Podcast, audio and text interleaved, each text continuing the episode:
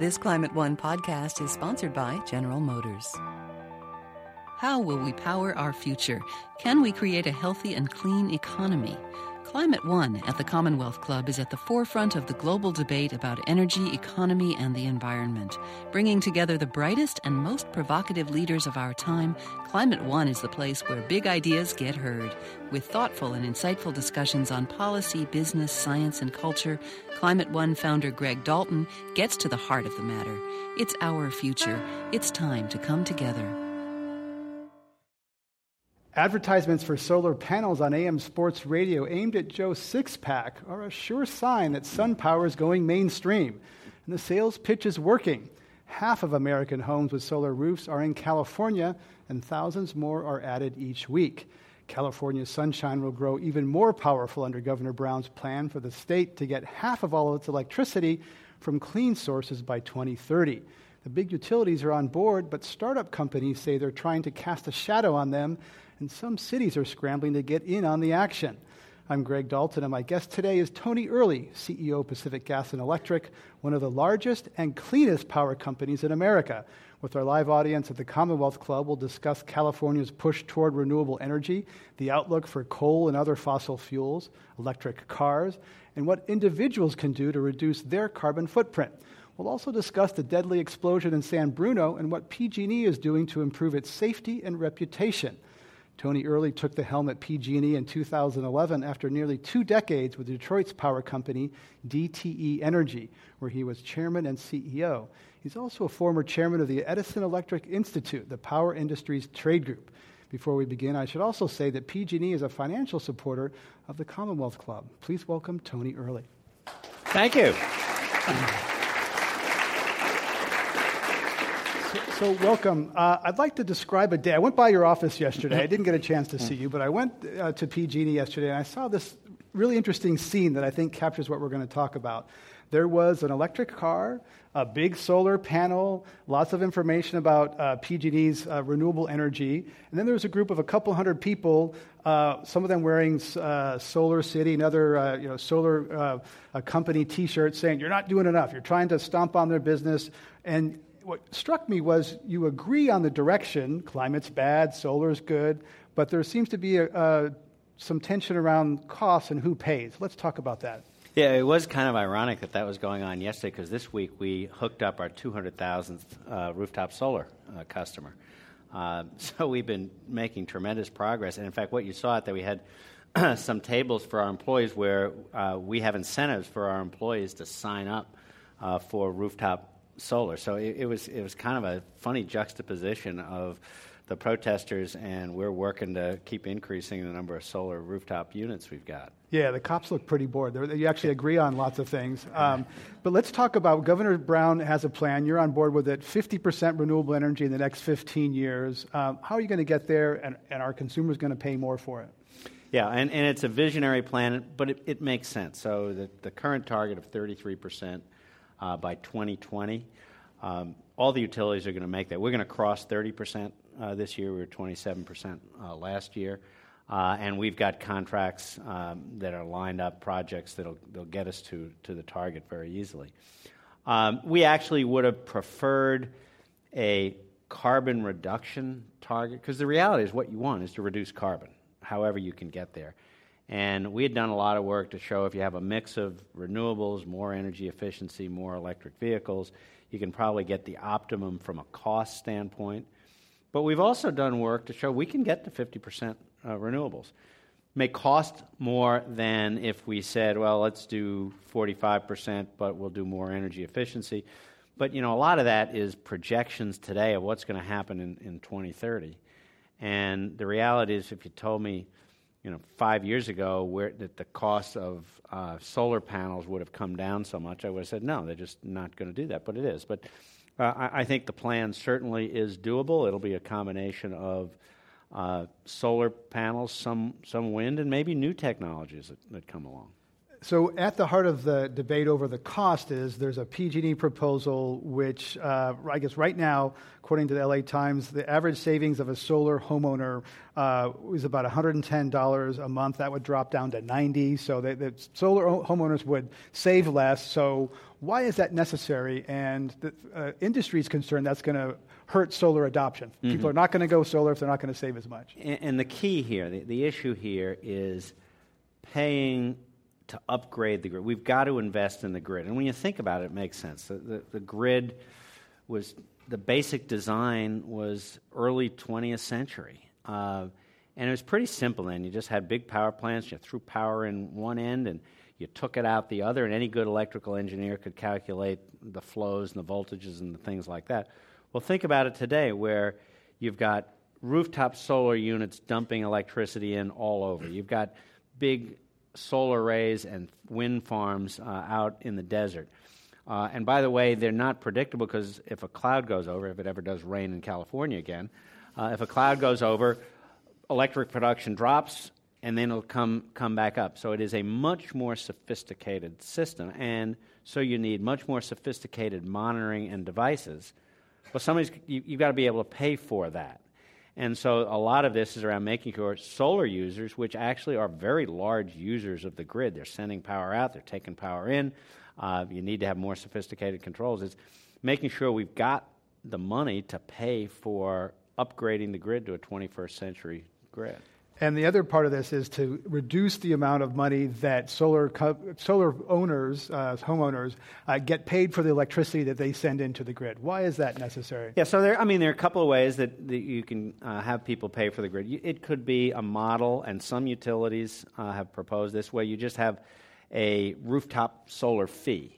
So it's kind of like your cable fee, where you you know, you pay a monthly fee for your cable, whether you actually use the cable or not, because They've got to maintain all of, all of their equipment.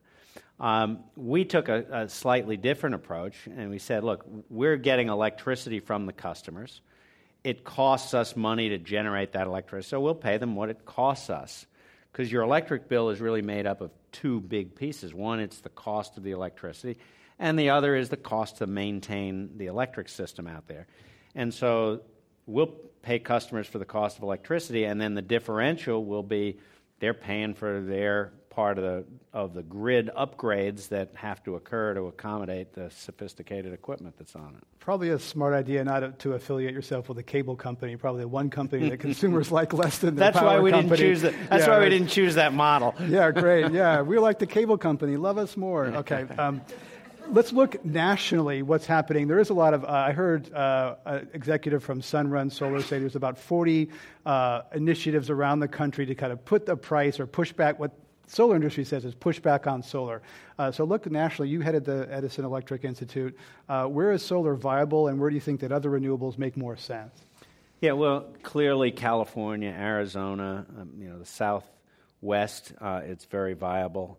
Um, there are probably some parts in the southeast, although you've got a lot of rain and cloud cover uh, there.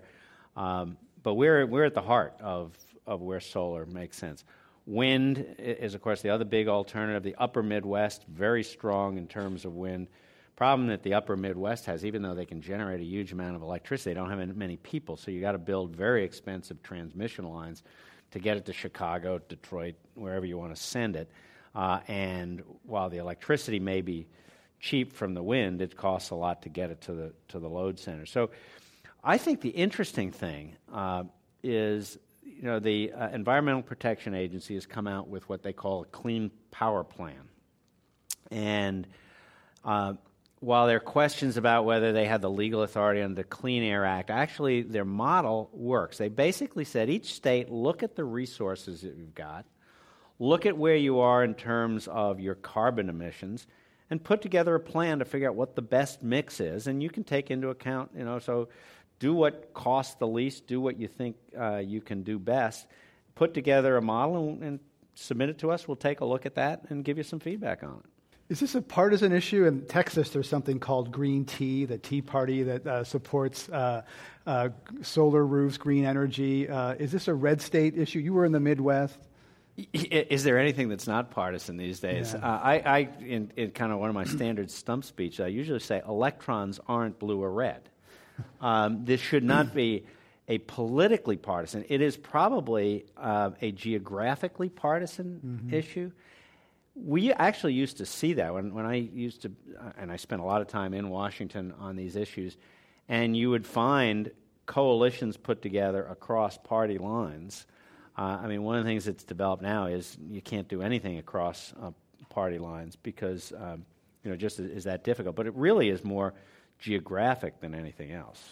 Let's talk about affordability. Uh, uh, Julian Castro, the Secretary of Housing, was here a few months ago and noted that clean energy, renewable energy, is often uh, thought of with the, associ- with the coastal elites, Berkeley, Boston, Boulder not being on the coast, but the, with the elites. Uh, and how can clean energy be more affordable, uh, accessible to renters and people who are lower income? Yeah, and, and we're looking at that through a program that we're putting together called our Community Solar Program. Um, because not everyone can afford uh, solar. Not everyone has a house that can handle solar. You don't have a big rooftop or you live in a multi family dwelling. Uh, and so our concept is that we would put up small to mid size solar um, uh, panels and, and, solar arrays uh, that then customers could contract with us and say, like, we want renewable power and you know we'll build these units and sell them to customers uh, that otherwise couldn't afford a solar array on their house, or they could buy you know some of their requirements from uh, renewable resources. There's uh, solar co-ops out there. The idea that people kind of buy a share. I talked to someone in Texas a couple of weeks ago in Austin who was talking about building a, a, big solar, and you could buy into buy a share of it, and then you could kind of trade it. And if you move around, you could, it could go with you. Could you see that kind of innovation happening? Yeah, I mean, I, I think it's uh, it's really interesting, and you know, with the the proliferation of people with great ideas on applications uh, I think we're going to see all kinds of innovations like that. It's going to be fun. And the smart grid, what, what does that mean? That's a tra- term that gets bounced around a lot. Uh, I mean, uh, the old grid is dumb, smart's a trendy. Yeah, I, I love that because you know if you talk to ten people, even ten people in the industry, and say what's a smart grid, you get ten different uh, uh, opinions on it. But what it really is is using technology to make the grid more efficient and more effective in serving customers. And I'll give you a great example of this. Um, so, as you know, in California, uh, we have, quote, smart meters. Um, and these are basically meters that have a small computer and transmitter. So, originally thought, well, utilities will save some money because they don't have to go out and read the meters, and customers will have real time information about how much energy they're using so they can manage their electricity usage. And that was you know that, uh, good and that's all true and you can manage your usage. In fact you can even hire somebody who writes different applications if you see a really cool app you can send your smart grid data and they will put them into their app and tell you, you know, how you can be more efficient with electricity. But then we discovered you know these meters tell us a lot about the system. Back before we had them we didn't know you were out of electricity unless you called us up. And so if there was an outage at 4 o'clock in the afternoon because a storm went through. We didn't know till you got home and called us. Well, we discovered with these meters, we know the meter tells us, hey, I'm out. Uh, so we know to mobilize our trip before you even call. In fact, we might even get your electricity back before you even, even get home. Then we found, oh, we could attach that information coming from the smart meters and we could send it right to our switching gear. And if there are a thousand customers out, we could switch around so that only the hundred customers nearest where the, the failure happened are out. And so you can think of this as now the grid is getting smarter. Uh, and I think we're going to see all kinds of innovations as new technologies come along to be able to make the grid smarter and faster and more efficient. Those benefits are all on what's called so the outside of the meter or the, the, the utility side of the yeah. meter. And one of the criticisms of, of smart meters is that it wasn't clearly articulated what they do for customers. What does it do for me inside the home? One thing is uh, Microsoft and Google made a run at this kind of thing uh, with a couple of efforts to allow people to understand, you know, how much energy their toaster is using, that yeah. sort of thing. Those both flopped. And one of the tension points, I mean, are we going to see that come back? I, I think so. Uh, and as I said, we, ha- we have. Um, you know, the customer, our customers have the ability, if they see an application they think is cool, they can send their smart meter data to them and, and use it for that, that application. Uh, and yeah, Nest is a perfect example. Um, my old company, DTE Energy, has actually uh, developed uh, an algorithm that customers can use that can tell them. Uh, in fact, this is a neat one where you can go around and it'll tell you whether uh, you're using more or less than some of your neighbors, and you can actually, as a device, you can go around and figure out which appliance is causing the, the problem. So you're going to see a proliferation of, of all of these things. One of the critiques of utilities is that they're not data companies, they're big industrial companies, and that they don't know what to do with the data. Any relevant? Yeah, and, and I think um, two. One is we know we've got to hire data scientists, and we're, we're doing that when we go through our analysis of skill sets we need. We need more people who understand how to use the data. But the other is um, that, as I said, uh, we have the ability, our customers can send their data to whomever they want. And the utilities of the future, there's a lot of talk about utilities being in a, in a, death spiral, that they're challenged, that their customers are now becoming their competitors or suppliers. Does that fundamentally challenge what the business model of utilities? It certainly changes the business model. I don't view customers becoming competitors. They're more partners in they'll customers will decide what part of the energy chain they want to play in. Do they want to be in the generation business? I don't really utilities don't make any money off the generation. I mean, uh, the cost of generating electricity is just passed through for the to the customer. It is what what it is, uh, and so we see us as partnering with customers going forward. What we have to do then is make sure that our system, so our grid, can accommodate uh, all of these new technologies. So our opportunities are in investing in technologies that can run the grid to accommodate all these new technologies going. So you're a poles and wires company rather than a build a big billion dollar plant. I, I think. I mean, you know, we'll, there'll still be some large generators on the system. Um, as I used to say when I was in Michigan, you can't start a cold roll steel mill with a solar array. Uh, the laws of physics. I mean, a lot of people don't know it. If you unhooked, if you have a rooftop solar and you unhooked from the grid, your air conditioning unit wouldn't start because, you know, in your air conditioning unit, the, the lights flicker a little bit. Well, that's because the utility all of a sudden is sending all kinds of surge power to get that motor going. Well, when you've got a solar array, the sunlight doesn't change just because you turned on your central air conditioning unit, and it'll either your lights will dim, or if you if you're dim enough, you burn out your whole system. Uh, and so, uh, I don't think that um, I mean, utilities are going to have to be partners in this and going to have to invest in a grid that you know keeps the system going. And we'll need big generators on the grid to kind of keep the momentum going. People in San Francisco don't have air conditioners, though. The way things are going, they might be reaching for them uh, pretty soon. Yeah, talk about uh, climate change. yeah. Uh, I want to roll a clip. We have uh, a past guest here, uh, Hank Paulson, talked about this. I want to get your response to what he says about climate as a business risk. Let's look at, listen to Hank Paulson. Well, climate change, I think, is a very difficult issue to deal with. It is, you know, I think the biggest risk not just to the global ecosystem and the environment, it's the biggest economic risk we face. But That's, we tend to deal with issues uh, nationally when there's an immediate crisis rather than there's a longer term issue. So that is Hank Paulson, former Secretary of the Treasury, former head of Goldman Sachs, saying that climate is the biggest business risk we face.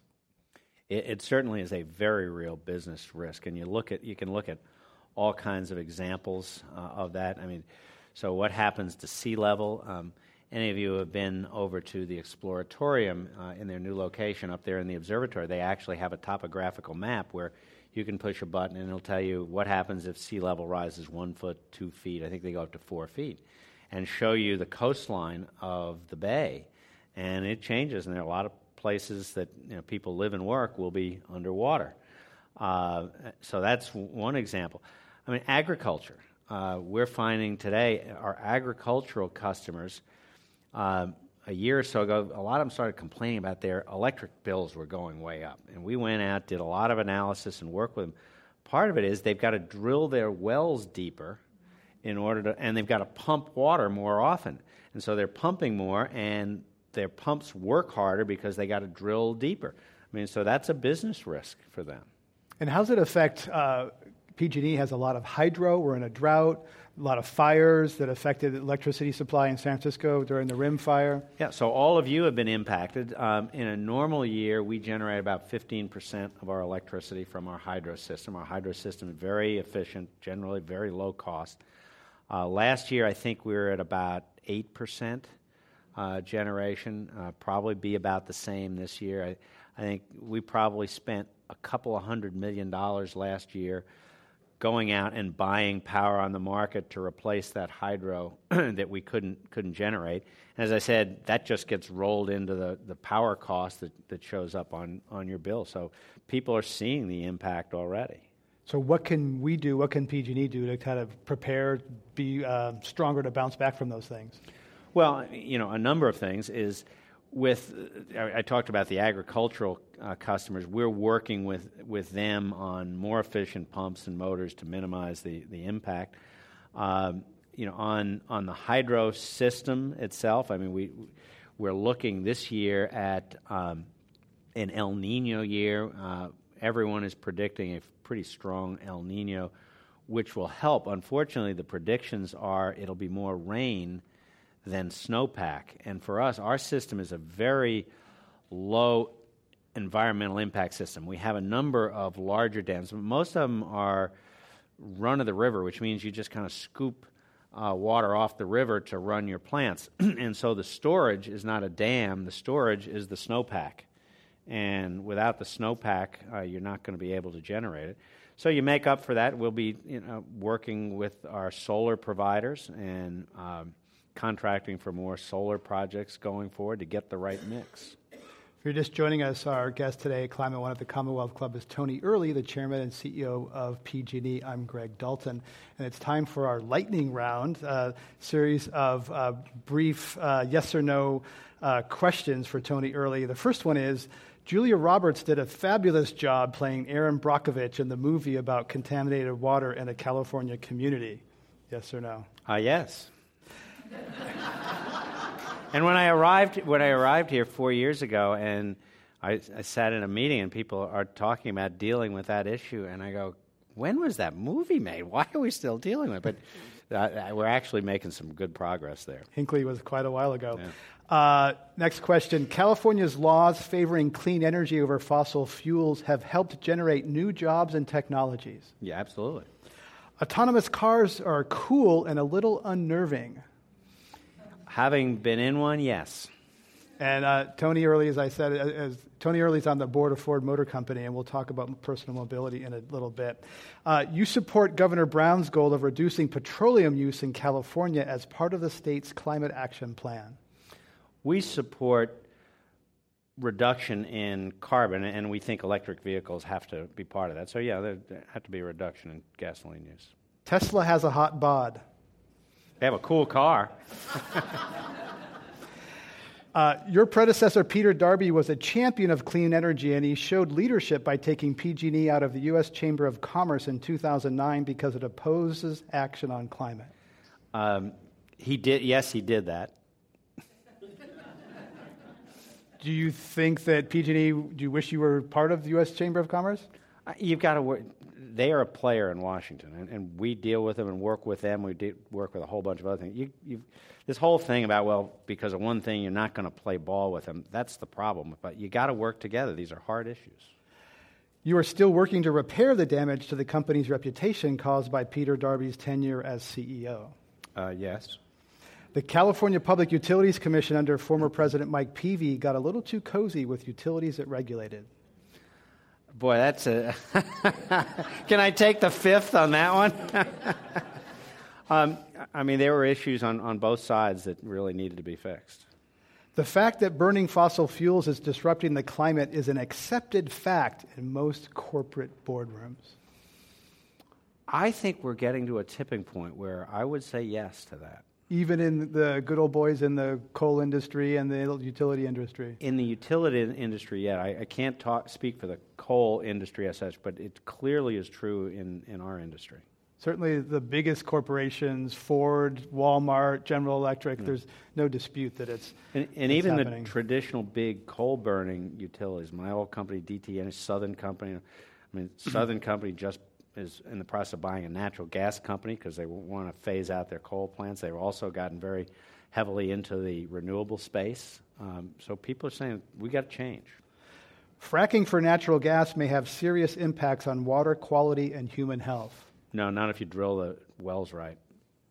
There was a Johns Hopkins study recently uh, that found a correlation not a causation, but a correlation between premature birth and proximity to drilling operations, looking at 10,000 pregnancies in Pennsylvania. Um, before the San Bruno explosion, PG&E should not have diverted funds for gas pipeline safety to pay executive bonuses.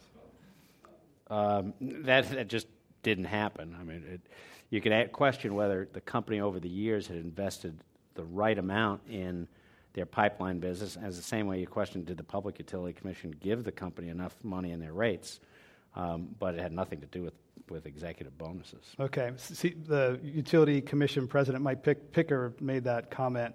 California is replacing Michigan as the center of innovation in the auto industry. I think we're seeing interesting synergies. So you're right. I think every automaker is in Silicon Valley many technology companies have moved to Detroit. In fact, the downtown Detroit area is, is booming with technology companies because your car is a rolling computer. There's more value in the electronics and computers in your car than there is in steel. There was a New York Times story recently that said how many millions of lines of code there is in a car, and it's more than all of Facebook. There's more lines of code in a new modern car than all of Facebook. So it is a hugely complicated. Huge, yeah. Uh, last one. In your heart, Tony Earley, you were rooting for the Detroit Tigers when they played the San Francisco Giants in the 2012 World yes, Series. I was. All right. How do you do? I think you did pretty well. That's the end of our lightning round here with Tony Earley.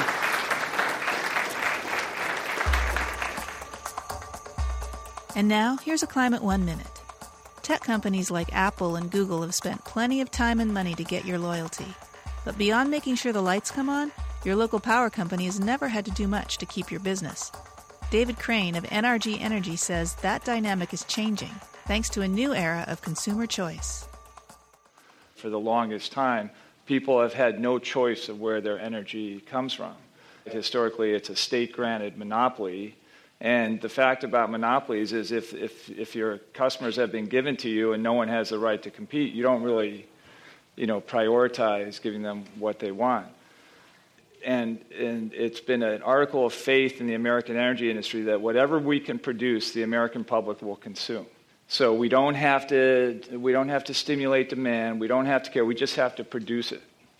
And uh, for a variety of reasons, the, the, the, gas boom, you know, the unconventional fracking, the, the, the dramatic reduction in the cost of renewable energy, we now actually live in a world of energy abundance. And when you have abundant supply, people should be able to make decisions about where they want their energy to come from. That was David Crane, CEO of NRG, speaking with Climate One in 2014. Now back to Greg Dalton and his guest Tony Earley of PG&E at the Commonwealth Club. Uh, let's stay with the cars because Apple is reportedly coming into the car industry, this industry uh, that was kind of shrinking, almost dying six years ago. Google's doing autonomous cars. Uh, it's a very exciting time. You're on the board of Ford Motor Company. Where's this going? Yeah, it is kind of ironic. I joined the board of, of Ford in early 2009, which of course was just a disastrous time. And if you told me then you're going to have everyone in Silicon Valley wants to be a car maker, I would have said you're absolutely nuts. But it, it is very exciting um, because this, I mean, the, the American desire to, to be mobile and to get around, and they love their cars, ma- marrying that up with technology. uh, I mean, we're going to see some tremendous changes. And a couple of years ago, I thought, yeah, you know, this whole thing about autonomous cars isn't going in, but everybody's working on it. Another innovation is uh, Lyft and Uber. Bill Ford actually uh, invested in Lyft. Uh, with if people, does that challenge the industry when people don't need to rent a piece of metal that they it depreciates in their garage and sits around idle most of the time when they can just tap their thumb and hitch a ride? I think it challenges it in a way that the industry has to think about.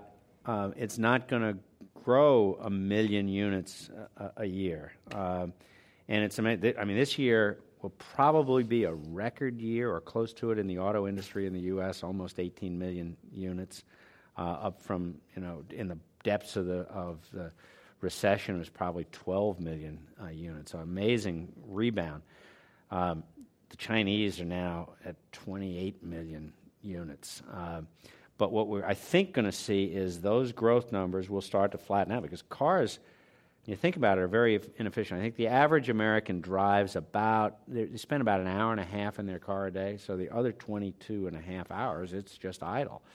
And like any business, if you can figure out ways to more efficiently use the product, that's good for the economy in the long term. Now, for, for the automakers, the, the technology that's going in, these cars will be far more valuable. If you're just joining us, we're talking with Tony Earley, Chairman and CEO of PG&E. This is Climate One from the Commonwealth Club. I'm Greg Dalton. Um, so, what does that mean for electric vehicles? Ford seems to have not placed as much of a bet on electric vehicles. They kind of doubled down on the internal combustion engine with the, the EcoBoost, which is a turbocharged engine.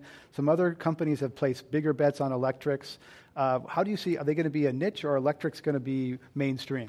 No, and, in fact, Ford has three or four electric models that have been very successful. I'll tell you a quick story. So we did an incentive uh, for our employees to um, buy electric vehicles because we think if our employees aren't out there driving them, why should anyone else? Uh, and I worked with both GM and Ford, and the deal we cut was if you give us the employee discount that you give your employees for 30 days, we'll match it and offer Ford and GM products. Uh, between Volts, um, Ford Focus electrics and Ford plug-in C-Maxes, we sold over 700 vehicles to our employees to the point where every Ford uh, Focus west of the Rockies had been bought up by a PG&E employee. Is there a future for hydrogen, or is that the fuel, fuel of the future, and it always will be and will always be? will be. Yeah. Um, you were talking to Bill Ford, weren't you? uh, it, it's a challenge, and I was a co founding director of a fuel cell company called Plug Power uh, back in 1997. We co founded it with uh, General Electric. And it's just really hard. It's one of these technologies uh, that's hard to move along. And then you think about the infrastructure. You know, people complain that there aren't enough uh, plug in stations for electric vehicles today. Uh, and yet, you can go home in your garage and just use your 110 outlet. I charge my C-Max in a 110 outlet in the garage in our apartment building. But if you have a hydrogen vehicle, I think there are 12 hydrogen filling stations in the state of California. Um, while I'd like to think hydrogen is going to be very helpful, it's, I think, a long time off because that infrastructure piece is hard. Electrics are here and now. The New York Times had a story recently about plug rage, that, that there's not enough plugs for uh, drivers to plug in, and people are yanking their plugs out and getting in scuffles. And there's a, there's a, a plug in etiquette kit where they get uh, tags you can put on someone's plug in my car, this sorts of stuff, which says there's not enough charging. As an EV driver, yeah. I find there's enough for our Nissan Leaf. What are you going to do to make charging more accessible so EVs can continue well? Af- after we sold these 700 vehicles to our employees, then we had to have a program to install another couple hundred charging stations around our system. Um, but statewide, we really need to have a big push for charging. Uh, all three um, major utilities in the state, ourselves, SoCal Edison, San Diego Gas and Electric, have proposals in front of the Public Utility Commission to significantly up the availability of charging stations. So we've proposed uh, that over the next five years, we'll install 25,000 charging stations in uh, northern and central California. Now, that's still estimated as only about a quarter of what the market will actually need, um, but it certainly will be a lot better than where we are now. Uh, NRG is an independent uh, energy company, actually one of your large suppliers. They're trying to have their own system for charging systems. They think that There's some debate about who should pay for those chargers, and if you do it, will people who don't drive EVs be subsidizing the EV dri- Tesla drivers? Yeah, so I look at that that charging stations ought to be part of our grid infrastructure. That's like saying, well, people who have smaller houses are, are subsidizing people with larger houses that need a larger transformer on their circuit. I mean, it's just part of how you build a circuit. Um, and so I, I, think that as we modernize the grid, part of the modernization not only is putting new high tech monitoring devices, but we ought to be putting, if we're building a, rebuilding a circuit in a commercial area, we just ought to put the infrastructure for charging stations there. It's not a matter of subsidy. It's, that's what a 21st century grid ought to look like. And who should pay for the juice and how much? Well, everyone who uses the grid. Uh, and in fact, the interesting thing is, although today the charging stations are to give electricity to the vehicle owners. In the future, it may be the vehicle owners giving electricity back to everyone on, on the grid. The vehicle to grid, the idea that the, right. the battery, uh, when it's hot, you can grab power from someone's electric car yeah. rather than turning on a yeah, dirty to knock down the peak if they're not driving the car. Because those peak plants are dirty and they're expensive. Uh, uh, Diablo Canyon Nuclear Power Plant. It's the last one in this state. 50 years of nuclear in California. Uh, Rancho Seco was shut down. San Onofre was shut down. Uh, you've applied to relicense Diablo Canyon. You're going to keep running it? Well, when you think about it, so here's a state that um, is really concerned about carbon emissions, and we've got a plant that produces 2,200 megawatts, which is a large amount of like 2,200 megawatts of carbon-free electricity. From the big picture standpoint, it makes absolute sense. Now, there are a lot of things that have to be done. Uh, you know, the, the plants are licensed through 2024 and 2025. We're obviously behind the scenes working on what needs to be done. We'd actually submitted an application before um, the Fukushima uh, earthquake. Um, it was put on hold. The NRC is since now reopening that, that proceeding. Uh, you know, and we haven't made a formal decision yet about whether we're going to throw all our resources behind it. We don't need to make that decision right away. But you know, when I think about it, um, it makes sense to keep carbon-free electricity in California. It's an oceanfront facility, so there's a tsunami risk. It's near an earthquake fault. Uh, could a Fukushima happen at San Onofre? Well, in terms of the tsunami, uh, it's way high up on a bluff. We've done all the analysis. Uh, tsunami risk is, is not a, a risk there. Earthquake, yes. And in fact, um, there's a big earthquake in Virginia about four years ago, and every nuclear plant in the U.S. had to go relook at all of their seismic analyses. Uh, as it turns out, the California plants actually had a lot of safety margin because we knew we were near seismic uh, risks, whereas a lot of the eastern plants have a smaller safety margin. They, they all passed, but had a smaller safety margin because they weren't designed that way.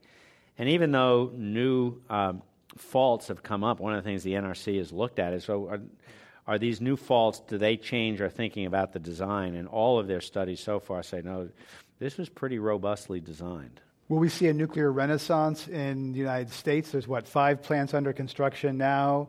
Uh, it is carbon free, but they are very expensive. The cost of other energy has gone down, cost of nuclear is going up. We, we, we've seen um, the you know, future of nuclear change a lot. Early on in my career, I actually started in nuclear submarines in the Navy. Um, and then went on to was licensing plants where they were licensing plants all over. Then they they stopped.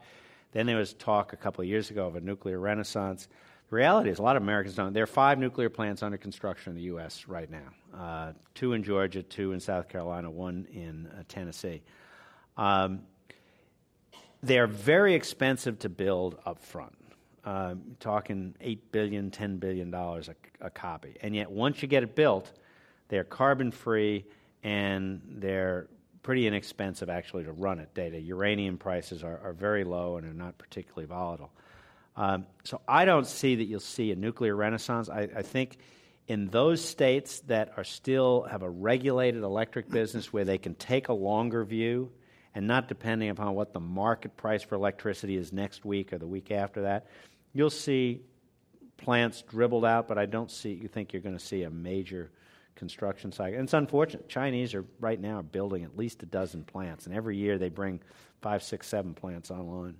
The fact that they don't uh, did I hear you say they really can't compete in an open marketplace? They have to be in a kind of a regulated cage where the regulators kind of where where you have a long time because these are these are 40 to 60 year assets.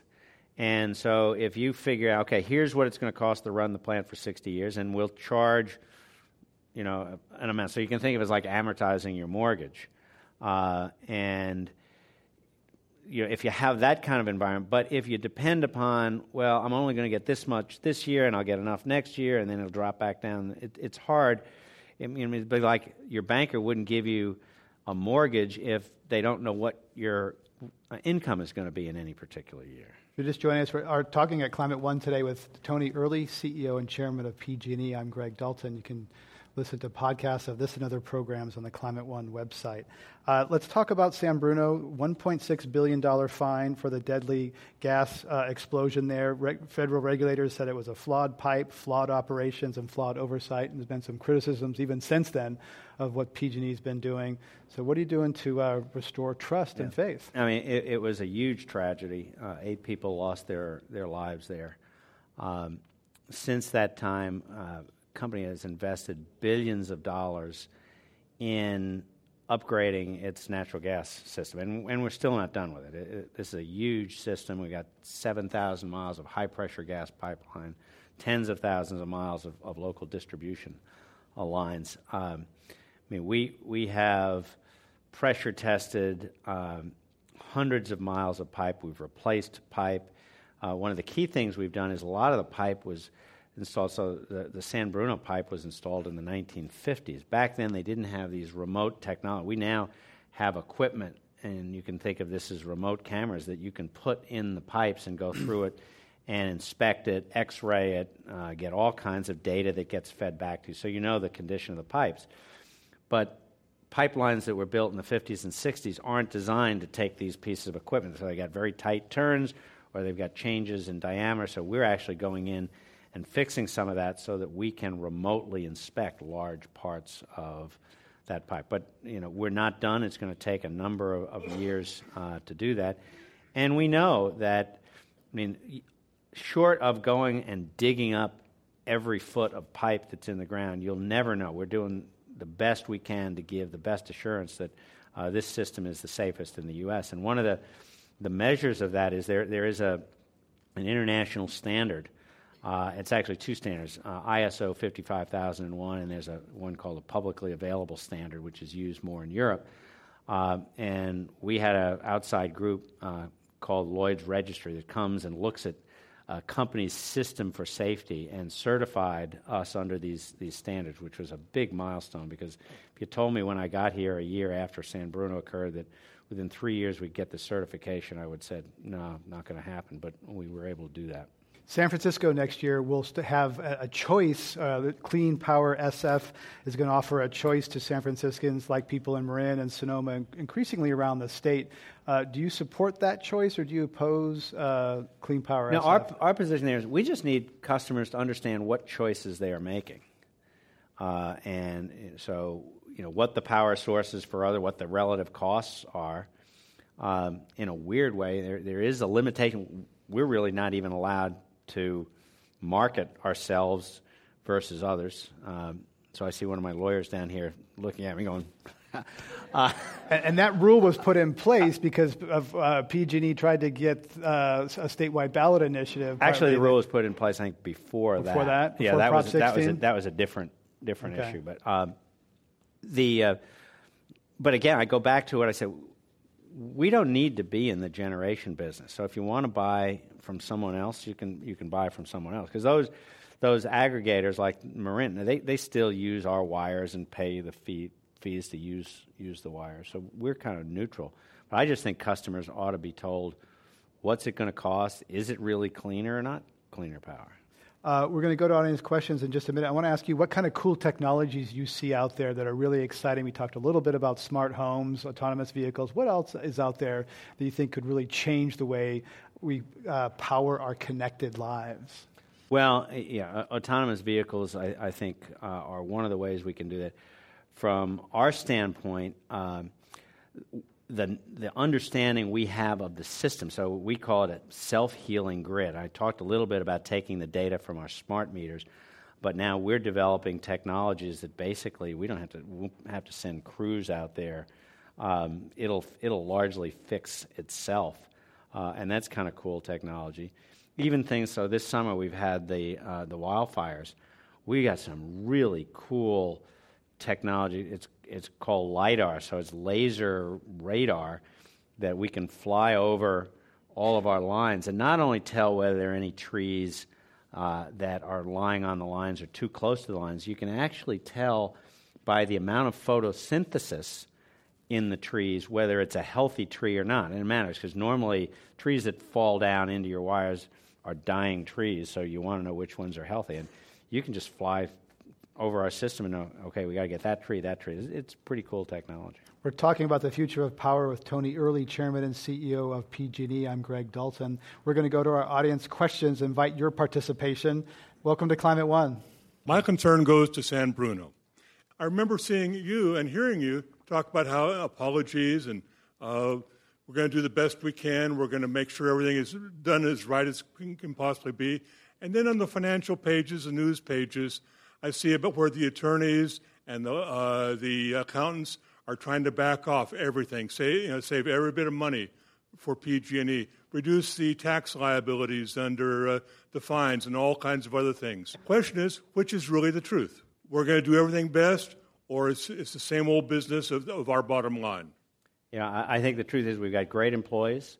Uh, we're committed to doing the right thing, and in fact, an amazing story that a lot of people don't recognize. So, post San Bruno, obviously, there are a lot of people who were hurt, people lost their houses. Every single one of those victims uh, were compensated uh, in under three years. And the judge, in fact, at the hearing where he approved uh, all of the payments uh, for individuals, said he's never seen a case as complex as this settled in that period of time. And part of it was the company just said, look, we're responsible for it. We'll s- step up and we'll uh, settle these cases with, with the victims. So we've been committed to doing the right thing. You're going to challenge the $1.6 billion uh, fine? No, we just decided we're not, not appealing that. And it's not all a fine. A lot of it is, okay, you just need to do work on your system.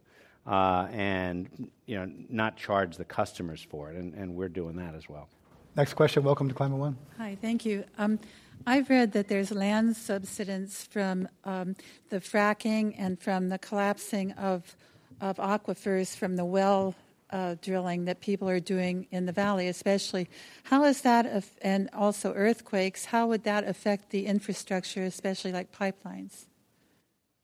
Uh, yeah, it, any kind of change in um, the underground. Uh, structure, you know, is a concern.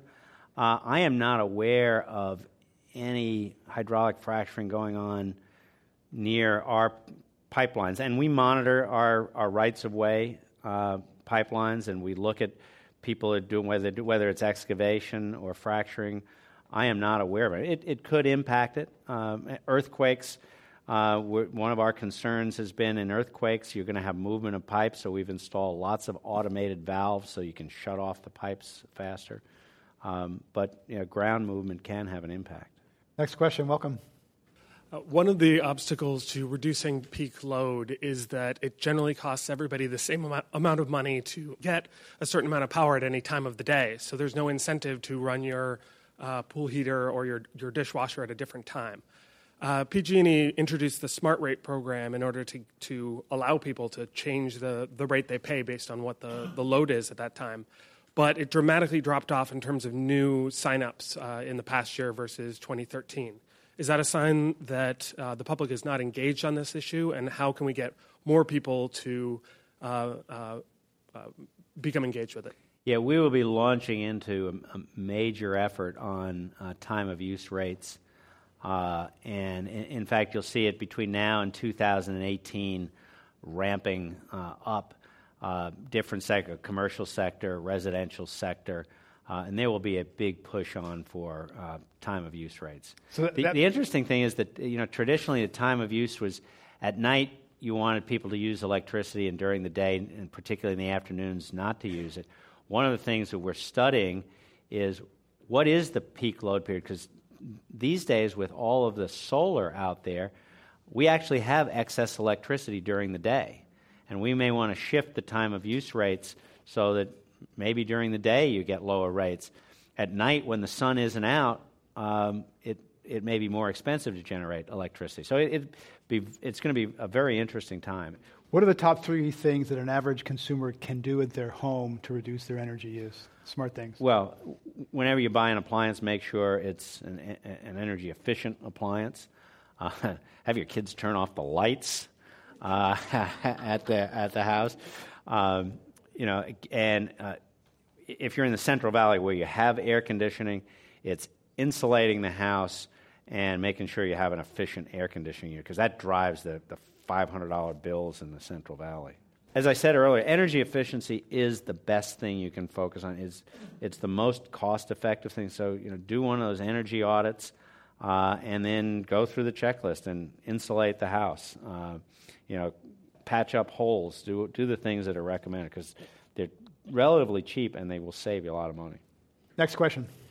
Thank you. Um, you referred to uh, nuclear power as uh, renewable or clean energy, meaning no greenhouse gases, but it takes enormous amounts of uh, concrete to build these plants, and concrete is uh, the development of concrete is a huge carbon dioxide emitter. So, do you take into account the whole life cycle of greenhouse gases when you consider building a nuclear power plant? Well, I think if you're going to build a new plant, you do that analysis. But once the, the, the plant's already built, it's, it's there. So uh, when I say it's, it's clean, it, it's built and you know, it's delivering electricity without any additional uh, greenhouse gases. Welcome to Climate One. Talking with Tony Earley from PG&E. Given that the average state has a D minus rating for their grid uh, uh quality, how much would it take to get California's grid up to 21st century standards, and what percentage of that would be raised through PG&E's net metering and fees proposal? So I take issue with. I mean, some people say that we don't have a 21st century grid; that it's a third world grid. We have the best grid in the world, and I will argue with anyone around that. Now, it's not the grid we need to accommodate all the technology out there. So all these people who say, well, we've got a third, third world countries would kill for a grid like ours. Uh, those of you who ever travel overseas, and particularly to developing countries, uh, know that. But we have new technologies are coming around every day. Uh, and that's why we need to make sure the resources are there so that we can continue to upgrade the grid to account for all the new technologies that we're going to need to drive off that grid. Think of it as the internet. When the internet first started, it was a couple of scientists sending their technical papers back and forth. It was pretty simple. Um, remember the dial up modems that you used to have? And think about where it is today. Everything can be done on the internet, but think of how much companies like Cisco and others had to invest in the infrastructure to support that. And that's what we need to be doing over the next 20 years is continuing to invest in the infrastructure. And if we don't, 20 years from now, we're going to say, what were those guys back in 2015 thinking, and why weren't they investing in that? And so, my advice is do it in pieces. Start today and start investing over a long period of time because otherwise, you're going to have sticker shock. Uh, and like anything else, if you have sticker shock, you're going to have backlash, and then we're going to be bogged down and not make the investments that we need to make to be successful. Welcome to Climate One. Hi.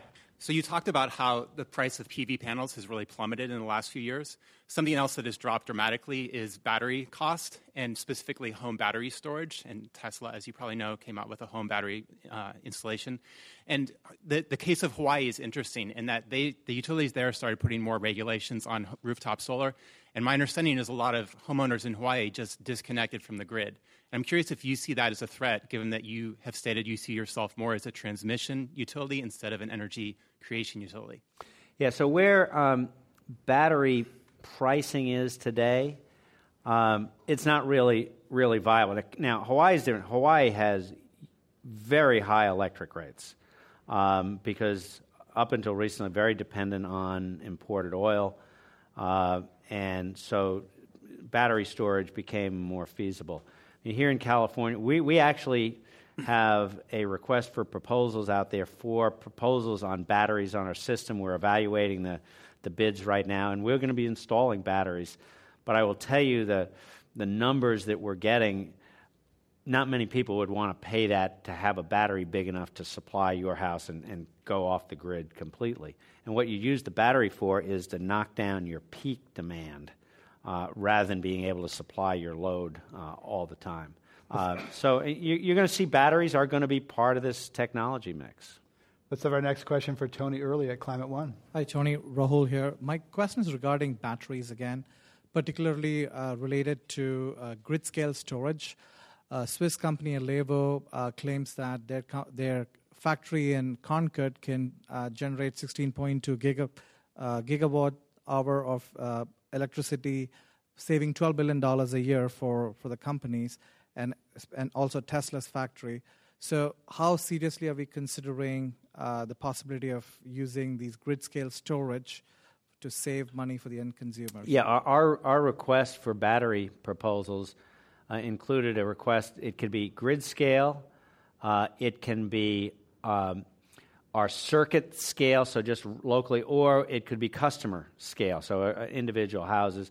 Uh, and we're going to be evaluating those technologies. Um, and it doesn't that doesn't sound for me that they bid in our our proposal. I'm not sure why they didn't bid in if they've got a great great technology because um, we're looking for all different things. Because quite honestly, none of us know which technology is going to work. I mean, it's kind of VHS versus beta. Nobody knew back then, and you know, we, we still don't know which battery technology is really going to be the best. Some uh, investors say that microgrids are a technology that could get California to 100%. Do you think microgrids can work, and can California get to 100% renewable in the foreseeable future? Um, microgrids are an interesting concept. The, the, the funny thing was back, remember the first big blackout was in 1966 in New York City I remember that because I was about ready to go to a college fair. I was in high school. Uh, and uh, the reason they had it was each state was its own, quote, microgrid. States weren't interconnected with each other. And then after that, there was a big push to interconnect the U.S. And now microgrids are going back the other way. Microgrids um, are probably going to be a balance. You're going to want to have them interconnected because if your microgrid breaks, you want to get electricity from the one next to you but they do provide you some protection from cyber issues, uh, physical security uh, issues, uh, and uh, they may be a way to incorporate more renewables on it. But you know, we're all still working on how that that'll play out. Let's get to our last question for Tony Earley.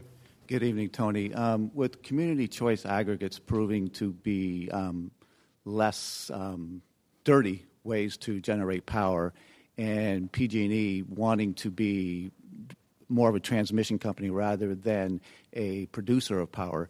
How are you promoting CCAs, um, specifically within the California Senate, which there are repeatedly uh, battles against CCAs? CCA is community choice aggregation, aggregation, where communities can yeah. get in the, sol- the, the, energy business to compete, offer a choice to PG&E. So, I mean, we are neither promoting nor opposing. They are what they, they are. We are certainly the cleanest investor owned utility in the U.S. There may be some like Bonneville Power Authority and others that, that are, are, are cleaner. And even though we may not be building new generation, uh, we've got to buy, buy generation from clean sources. And what we normally do is we go out and we contract with a developer of a solar farm or a wind farm. So we know that we're actually getting clean power. Uh, and we're actually creating jobs because we're signing a 15 or 20 year contract, and then they go out and use that to, to build the plant. And so that's what we'll see in the future as we up our amount of renewables. We'll be signing more contracts that people then can take to the bank and finance these projects. We have to end it there. Our thanks to Tony Earley, Chairman and CEO of Pacific Gas and Electric, for talking about powering California's future here at Climate One. I'm Greg Dalton. Thanks to our audience here at the Commonwealth Club and online and on air. We'll see you next time.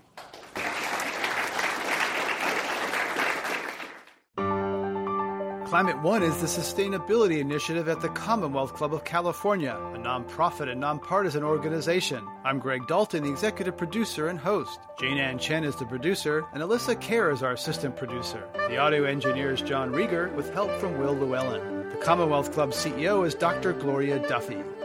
Join us next week for a conversation about America's energy, economy, and environment.